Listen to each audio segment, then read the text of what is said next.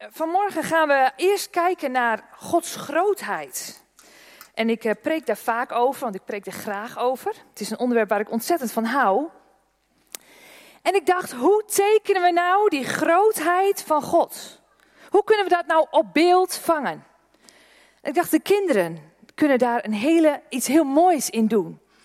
Want als ik hier nu een, een rondje omheen ga zetten, Rond al die mooie tekeningetjes, klein en groot. Oh, hier nog.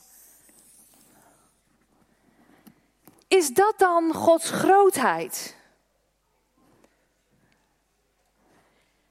Hier staan allemaal mooie kleuren. De kinderen hebben het beste van zichzelf gegeven voor dit moment. Maar is dat dan Gods grootheid? Is dit gemiddeld groot? Is het redelijk groot? Is het groter dan wij kunnen bedenken? Of kan het nog groter? Zou het zelfs zo zijn dat het buiten dit hele papier valt? Dat ik het niet kan tekenen? Wat kunnen we erover zeggen? En als we dan woorden zouden moeten geven aan wat wij kennen van die grootsheid, zou dat dan zijn het paard van Sophie? Is dat het stukje van Gods grootheid wat wij kennen? Is het de zon die net getekend is? Of die twee mannetjes die heel duidelijk, ik weet niet of jullie het kunnen zien, maar ook iets tussen hun benen hebben hangen. Dus het kind vond het belangrijk om dat ook erop te zetten. Wat van Gods grootheid kennen wij? Redelijk veel, redelijk weinig, gemiddeld veel. Het gaat wel.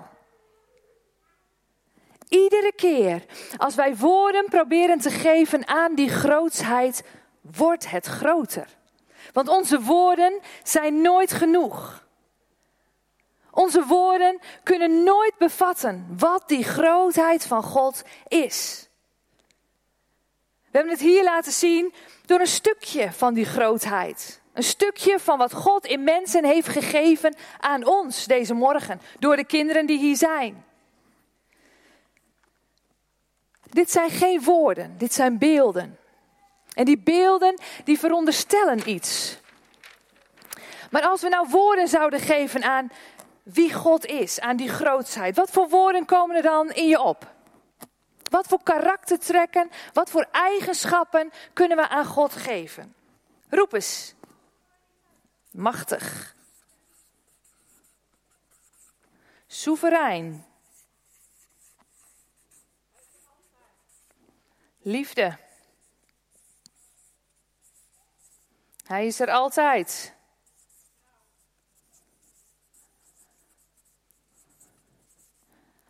Trouw. Yes. Overwinning. God is goed. Ook dat. Genadig.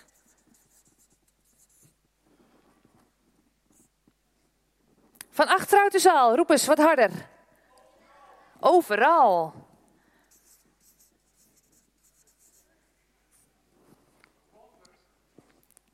Sorry? Een wonder, Jan, dat is hij zeker.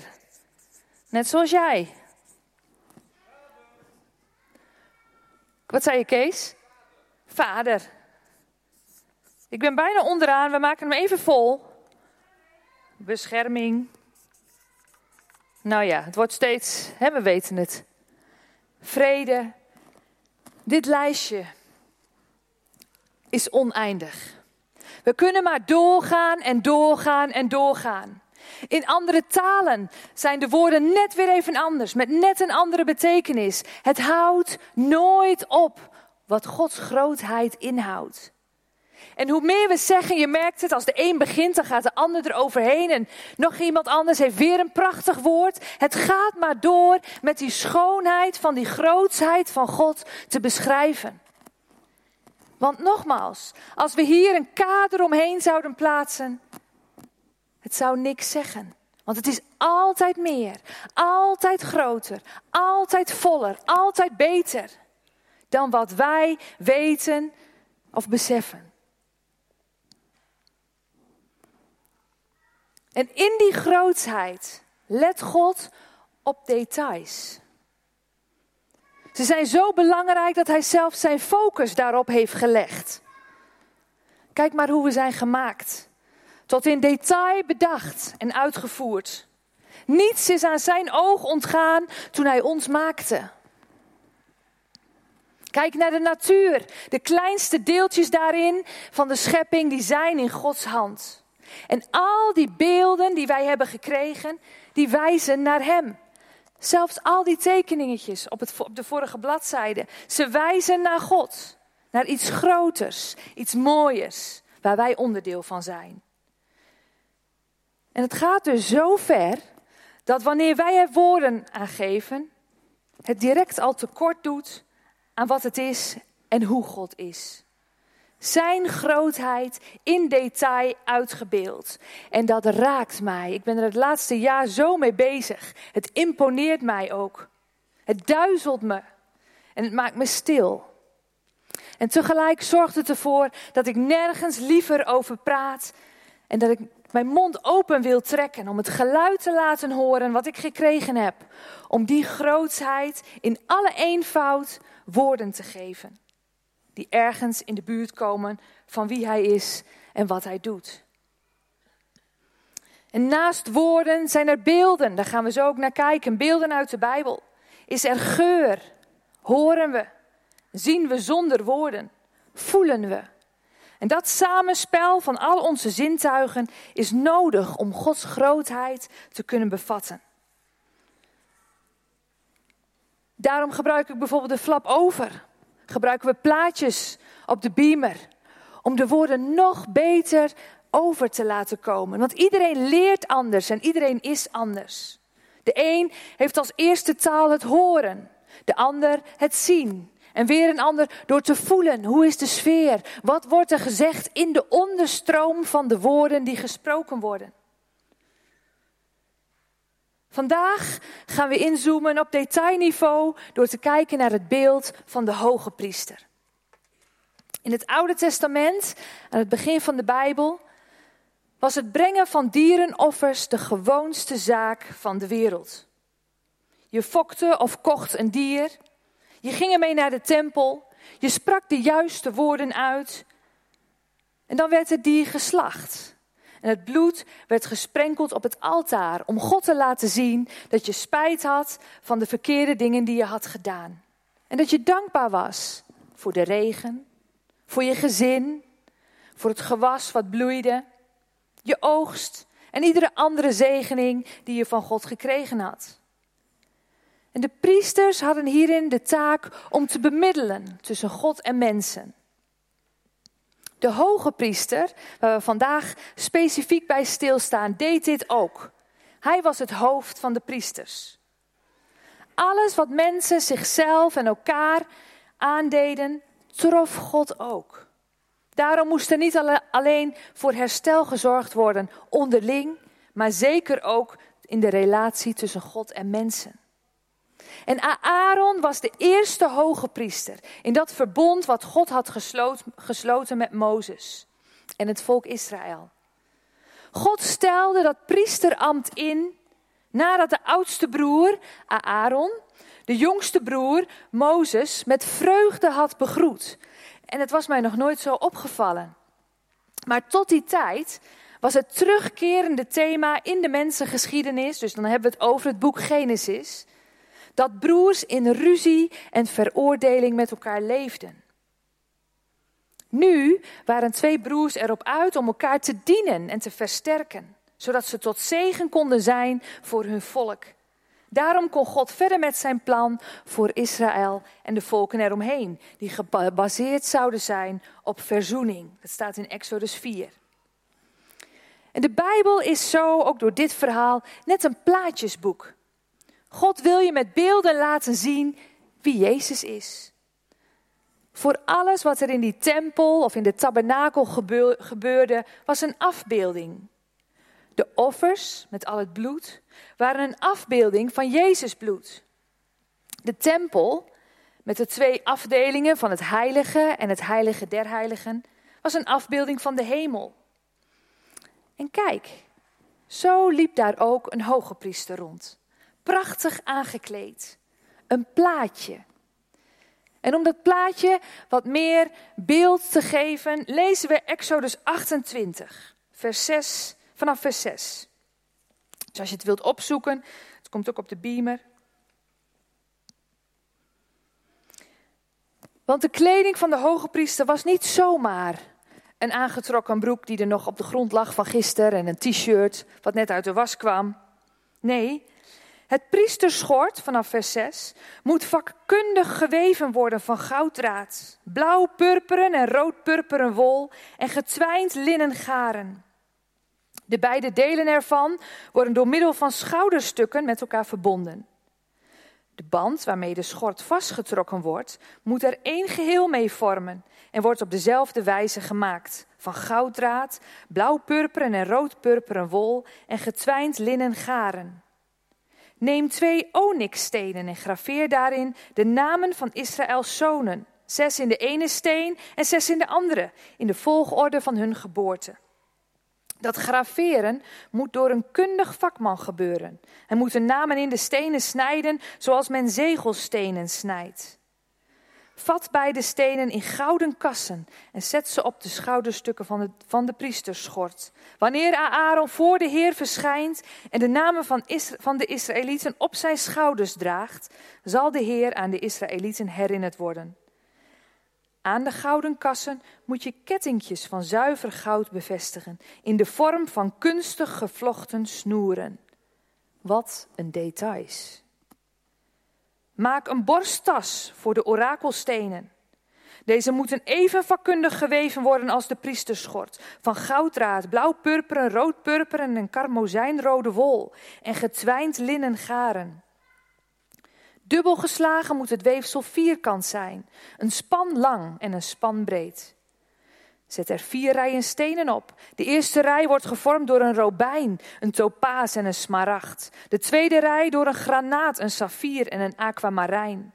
De derde door een barnsteen, een agaat en een amethyst. En de vierde door een turkoois, een onyx en een jaspis. Allemaal in gouden kassen gevat. Er moeten twaalf stenen zijn, zoals er twaalf namen zijn van Israëls zonen. In elke steen moet de naam van een van de twaalf stammen gegraveerd worden, zoals men zegelstenen snijdt. Ik kan me hier bijna geen voorstelling van maken hoe dat eruit moet zien. Al die details die God in duidelijke taal aan Mozes overbracht.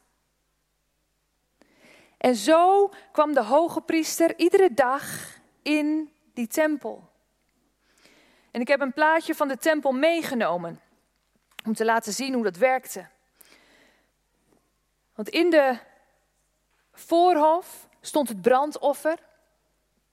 Het brandofferaltaar, dus rechts bij het roze streepje kom je erin. Je gaat via het brandofferaltaar, waar jij jouw vlees wat jij hebt meegenomen door een priester laat verbranden.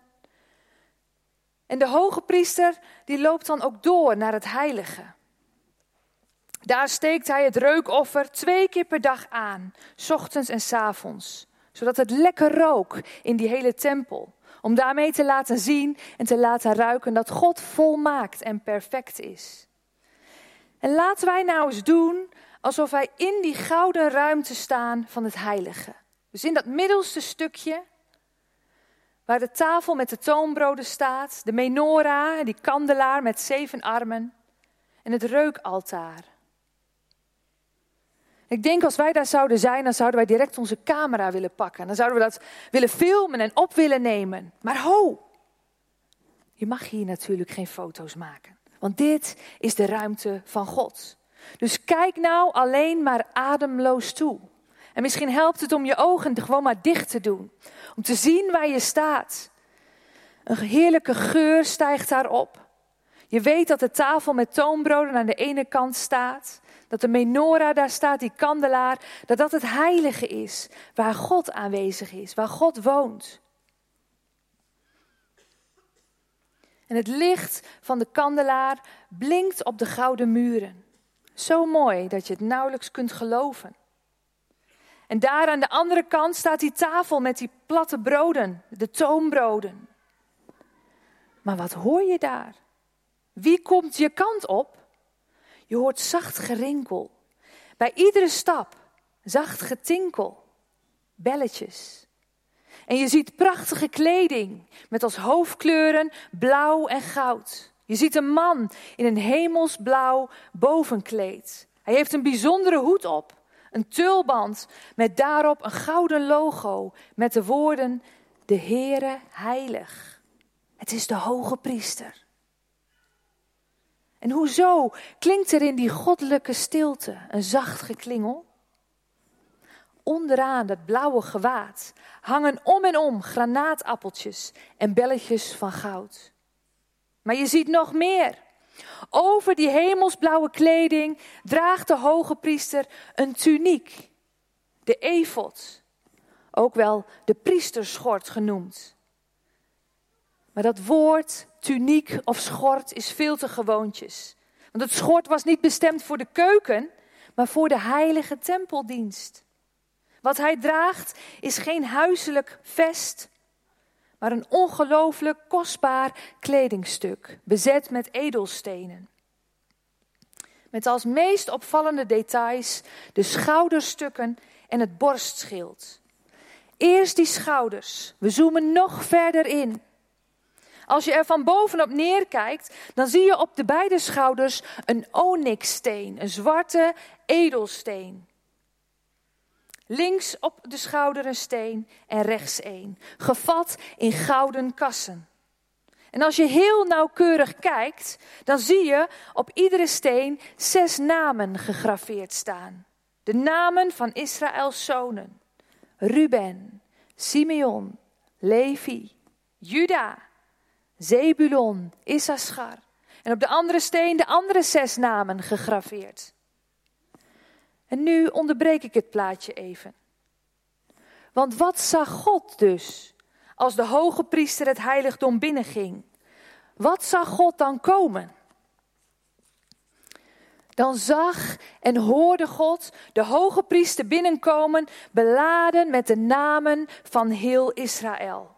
De man droeg heel Israël op zijn schouders.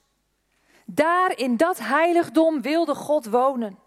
Dat was de afbeelding van de hemel op aarde. En de tekst waar net, die we net hebben gelezen, legt daar ook de nadruk op. Het voor de Heer verschijnen.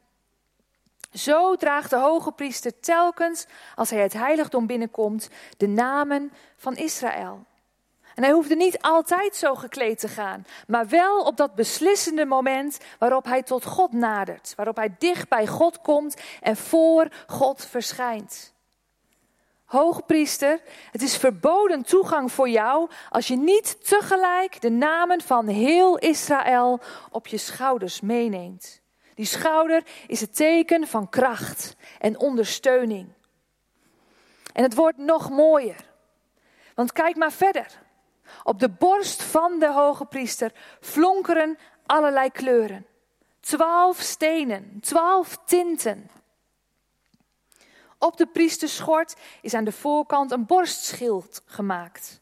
Een borsttas heet het ook wel. Aan de buitenkant zie je vier rijen van drie stenen onder elkaar. Allemaal verschillende soorten edelstenen. En daaronder de volgende rij, twaalf stuks. En op iedere steen weer die twaalf namen gegraveerd. Aan alle kanten is de hoge priester verbonden met het hele volk. Hij draagt het op de schouder als symbool van kracht. En hij draagt het op het hart, symbool van liefde. En ook op dit plaatje kun je zien hoe dat eruit zag. En alles heeft een diepe betekenis. Die tulband al die de hoge priester droeg, met wat daarop stond, dat hij heilig was, door God geheiligd.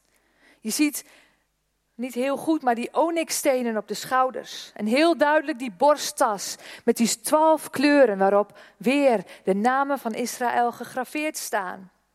En ook de betekenis van die belletjes met de granaatappels is ook prachtig. Er hangt niet voor niets naast ieder belletje een granaatappel. Er zijn hè, dus twee granaatappels om ieder belletje heen. Je mag je geluid laten horen en tegelijk is het ook goed om het weer te laten dempen. Nou, ik heb er een heel, hele studie over gelezen. Het is te veel om dat hier uh, daarover uit te wijden, maar echt prachtig. Zo over nagedacht. Zo in detail hoe God de kleding van de hoge priester heeft bedacht. En toch was dit het plaatje wat we hier zien. Die tempel waar we net over hebben gehoord. Op een bepaalde manier gewoon namaak. Namaak verzoeningsbloed van een offerdier. Want een die, het bloed van een dier kon geen echte verzoening brengen. De tempel, namaak. Een plaatje, een voorafbeelding, zegt Hebreeën, van het hemelse heiligdom. En Hebreeën is het prachtige boek wat juist die tempel en die tabernakel meeneemt naar het Nieuwe Testament, na Jezus. Want in Hebreeën 8 staat, de priesters verrichten hun dienst in wat de afspiegeling en voorafschaduwing is van het hemelse heiligdom. Zoals dat aan Mozes geopenbaard werd toen hij begon met het oprichten van de tabernakel. En daarbij kan je denken aan Madurodam. Misschien is er wel iemand wel eens geweest. Is er iemand eens geweest in Madurodam? Ja, we kennen het allemaal anders hebben we het gezien op tv. Of je bent er met je school eens geweest in groep 7 of 8. Alles in het klein. Van echte gebouwen, echte treinen. Maar in het klein. En zo is die hoge priester in de tempel een afbeelding in mini van de grote hoge priester, Jezus. En daar zit hij ommezwaai. We leven tussen kerst en Pasen. Het kruis komt steeds dichterbij. Zoals wij op dit moment in de tijd staan.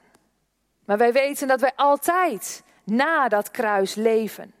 Want dat kruis is de ommekeer geweest in het leven van mensen. In de complete schepping. Want die werkelijkheid van al die beeldjes, van al die plaatjes die we net tot in detail bekeken hebben, daar, de werkelijkheid daarvan die is nu gekomen. Jezus is niet een wereld binnengegaan van plaatjes toen hij naar de hemel ging. Zoals de hoge priester vroeger. Maar Jezus is echt de hemel binnengegaan voor jou en voor mij. En dat is zo mooi. Toen Jezus omhoog ging, nam hij ons mee. Op zijn schouder. En voor altijd op zijn hart en in zijn hart. Onuitwisbaar gegrift staat er. Want de namen op die stenen werden niet geschreven met een pennetje, maar ze werden gegrift. Een heel statement over hoe God die namen van al die mensen, van die stammen belangrijk vond. Zijn schouders onder jou. Zijn hart klopt voor jou. En zoals die stralende stenen op het hart van de hoge priester waren, zodat God er steeds naar keek, zo is Jezus nu in de hemel, om zonder onderbreking ons aan zijn Vader voor te houden. Die Vader. En die, hebt u hem gezien? Ik bid voor hem, ik bid voor haar. En ik leg de namen van al degenen die ik kocht met mijn kostbaar bloed, nu als kostbare edelstenen voor u neer. Ik heb voor hen betaald, vader. En nu wil ik dat u ze bewaart en dat niemand uit hen verloren gaat. Zonder onderbreking houdt God ons aan de Vader voor. Ik bid voor hen. Ik bid niet voor de wereld, maar voor de mensen die u mij gegeven hebt omdat zij van u zijn. Wilt u hem beschermen? En was het al een mooi gezicht als de hoge priester in vol ornaat het heiligdom binnenging? God kon niet naar de hoge priester kijken zonder tegelijk aan al die gewone mensen te denken. En nu kan God eenvoudigweg niet naar Jezus kijken, hem die aan zijn rechterhand zit, in heerlijkheid op de troon zonder aan ons te denken. En daar zit zoveel liefde in. In vers 29 en 30 van het hoofdstuk wat we net hebben gelezen, staat het ook heel mooi omschreven. Zo draagt Aaron telkens als hij het heiligdom binnengaat de namen van Israëls zonen op zijn hart, op de borsttas voor de orakelstenen, om de Heer steeds opnieuw aan hen te herinneren. Leg in de borsttas de twee orakelstenen, zodat Aaron ze op zijn hart draagt wanneer hij voor de Heer verschijnt. In de tegenwoordigheid van de Heer moet hij de stenen voor de orakels over de Israëlieten altijd op zijn hart dragen. Drie keer op zijn hart dragen. Een soort liefdesverklaring die drie keer wordt herhaald. Hij zal ze op zijn hart hebben. En dat borstschild van de hoge priester wijst op het gebedsschild in de hemel dat je beschermt. Jezus draagt jouw naam naar zijn Vader toe. Altijd ben jij op zijn hart gebonden, gegrift. Hij heeft dus jou en mij op zijn schouder en op zijn hart meegenomen de hemel binnen. Hij draagt je naar zijn Vader toe in de hemel. Al die namen, compleet. Er ontbreekt niemand. In Hebreeën 9, die zegt over Jezus, Christus is de hemel zelf binnengegaan om nu te verschijnen voor God, om voor ons te pleiten. En dat is niets meer of minder dan dat plaatje. Op zijn schouder en op zijn hart. Zo worden wij gedragen in gebed in de hemel zelf. Zo staat Jezus voor ons te pleiten bij zijn Vader. En God zal jou om Jezus wil nooit vergeten. En je wordt op de schouder gedragen, dwars door alles heen. Als God naar Jezus kijkt, ziet hij jou. Nooit naar Jezus alleen, maar altijd naar Hem verbonden met ons. Jezus staat nooit op zichzelf. Hij is de hemel binnengegaan en heeft ons een plaats gegeven in de hemel, zegt Paulus in Efeze 2. Jezus nam onze positie in, zodat wij zijn positie mogen innemen. Dat is de kern van de boodschap van de Bijbel. De verzoening die Jezus bracht, zodat wij in deze wereld zijn als Jezus, want zo ziet God ons. We hoeven er niks voor te doen. We mogen zijn wie we zijn. Gods volheid is in alles in ons uitgestort. Wij zijn op zijn schouder en op zijn hart. Dat is de positie die wij in mogen nemen. We zijn gerechtvaardigd. Wat betekent dat we goed zijn in Gods ogen. En Jezus nodigt ons uit om in dit leven in deze gebroken, schitterende wereld. Het leven van de hemel te leven. Nu. Hij verklaart keer op keer dat Gods vrede, vreugde en liefde op dit moment beschikbaar zijn voor ons. In overvloed. Op het punt waar we nu staan. En probeer daar maar eens beelden aan te geven. Het is een schaduw. Al die plaatjes die we net hebben gezien. Want die overvloed en die volheid is in Jezus beschikbaar voor ons. En in al die grootsheid let hij op details. Niets ontgaat hem. Hij draagt jou met al je details op zijn hart en op zijn schouder. En in het heilige, wat we net zagen, in dat plaatje van die tabernakel, daar staat een reukoffer. En zo zijn wij voor Hem. Als een geurig reukwerk. We zingen het ook, het is in meerdere liederen die we hebben, zit het verweven. Maar dat is wat we zijn. Met al onze details. Alles wat onszelf tegenstaat aan onszelf, wat we mooi vinden. Het is een reukwerk. En God doet ermee wat Hem goed dunkt. Dus hoe je hier vanmorgen bent gekomen met alles wat je bezighoudt. Of het mooie dingen zijn, of je hoofd vol zit. Of je nog niet helemaal uitgeslapen bent.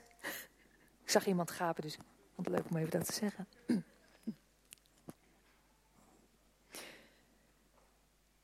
Je bent een geurig reukwerk. Gedragen op zijn schouder en op zijn hart. En dat geeft vuur. Dat geeft leven. Dat geeft stroming. Dat geeft weer die beweging. Ik hou ervan, die zachtheid waarmee God kan werken. Want in al die zachtheid is Hij groot. En in al die details van hoe wij gemaakt zijn, zijn wij groot. Omdat wij daar zijn. Leven met Hem in Zijn koninkrijk en al Zijn volheid. Daar wil Hij ons deelgenoot van maken. En opnieuw, dat raakt mij. Dat imponeert mij. Het duizelt me en het maakt me stil. En tegelijk zorgt het ervoor, juist ook in al die details, dat ik niets liever wil dan mijn mond opentrekken om dat geluid te laten horen, dat reukwerk te verspreiden. Omdat dat is zoals God mij gemaakt heeft en Hij ons allemaal gemaakt heeft. Ieder op onze eigen manier. En het gaat daarin nooit perfect. Er zit zoveel uitdaging in dat leven als een reukwerk. In het beseffen hoe wij dan op zijn schouder zijn. Hoe wij in zijn hart en op zijn hart leven. Ja, hoe dan, Heer? En juist al die voorbeelden uit ons leven, al die uitdagingen die God daarin geeft, maken dat. Want zo worden wij steeds mooier. Het is niet voor niets dat op dat borstschild edelstenen zitten, in allemaal kleuren. En op die schouders edelstenen. Geslepen door een kundig maker. En zo is het ook met ons. Kundig worden wij geslepen, door alles heen. Dus hoe je hier ook zit vanochtend, met frustratie, met een heel rustig gevoel, Weet je, alles draagt bij daaraan. Kundig word je geslepen door de handen van een maker die geen fouten maakt. Waar je vandaag bent, is precies genoeg. Beweeg maar. In die handen ben jij veilig. In Jezus ben jij. In God ben jij. En de Heilige Geest doet dat werk. Hij slijpt. Hij geeft geur. Hij geeft kleur. Dat is wie hij is. Dat is wat hij doet. Dat is het plaatje van de hoge priester. Waar wij mee verder mogen. Maar het is een schaduw. En vanuit die schaduw kijken wij naar het licht. Ook weer allemaal beelden. Je merkt het, alles wat ik vanmorgen deel hier, het zijn beelden om woorden te geven aan die grootheid. En het nog steeds is het niet voldoende. En als wij samen die beelden compleet maken. De kinderen hebben net een prachtig beeld gemaakt. Het heeft misschien wel geen enkele samenhang. Tot je hier gaat staan en gaat denken: hé, hey, misschien staat het paard wel in de zon. En daar is een hart. Dus uh, het paard houdt van de zon. Weet je, dan maken wij er een verhaal van. Wij geven daar woorden aan. Aan de beelden geven wij woorden. En zo gaat het tot ons spreken. En dat is wat deze complete Bijbel is. Een plaatjesboek met waarheid daardoorheen. Waar wij ieder onze eigen, ja, ons eigen licht van mogen maken. Gods licht schijnt als die Bijbel opengaat. Dus al die beelden hebben waarde daarin. ik vind het mooi om te zien hoe we hier ook met zoveel kleur zitten vanochtend. Met eigen gedachten. Misschien kom je hier bijna nooit en denk je, ja, ja, leuk verteld. Ik vind het allemaal wat cryptisch. Ja, dat snap ik. Al die beelden maken het ook cryptisch. En tegelijk,